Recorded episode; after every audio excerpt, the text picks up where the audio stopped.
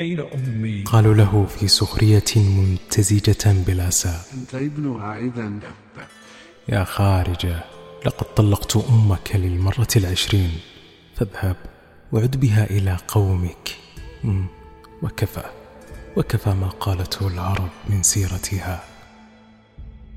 ركب خارجة ناقته وسار عبر الصحراء إلى مضارب بني بكر، حيث سكنت أمه مع آخر الأزواج.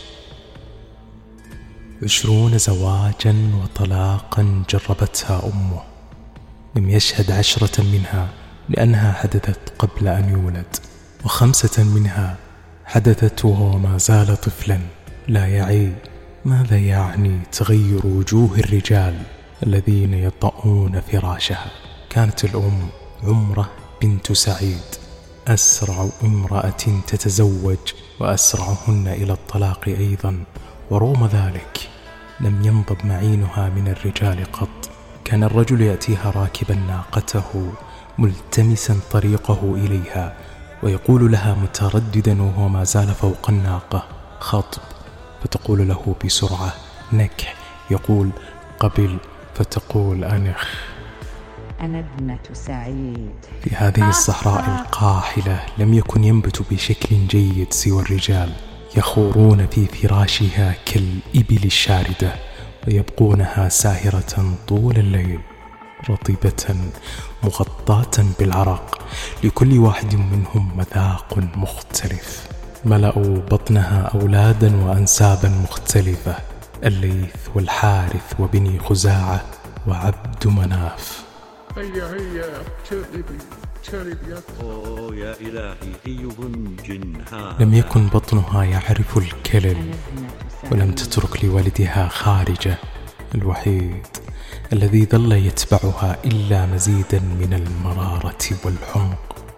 في كل مكان يذهب إليه كان يفاجئ بواحد من أزواجها السابقين، رجال لم يرهم من قبل، حدثوه عن تفاصيلها اللعينة معهم.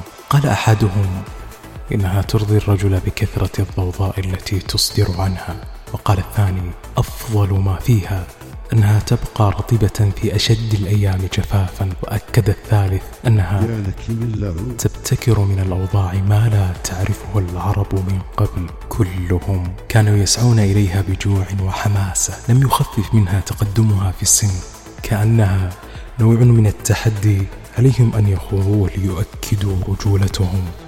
بل أن بعضهم توسط ابنها للزواج بها مرة أخرى، ورغم أنها كانت تقبل الجميع إلا أنها لا تكرر الرجل.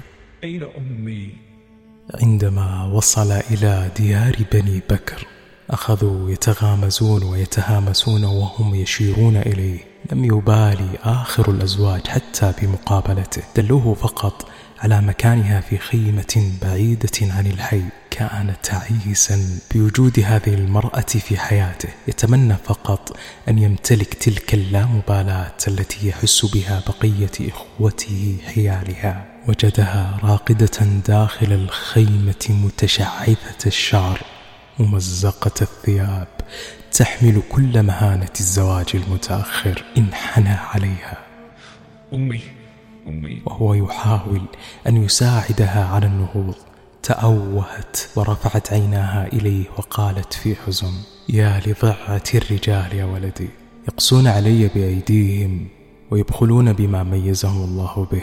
فهم ماذا تعني فأوشك أن يبكي. هتف بها متمنيا: ليتها تكون المرة الأخيرة يا أمي. إلى هنا كفى يا أمي، كفى.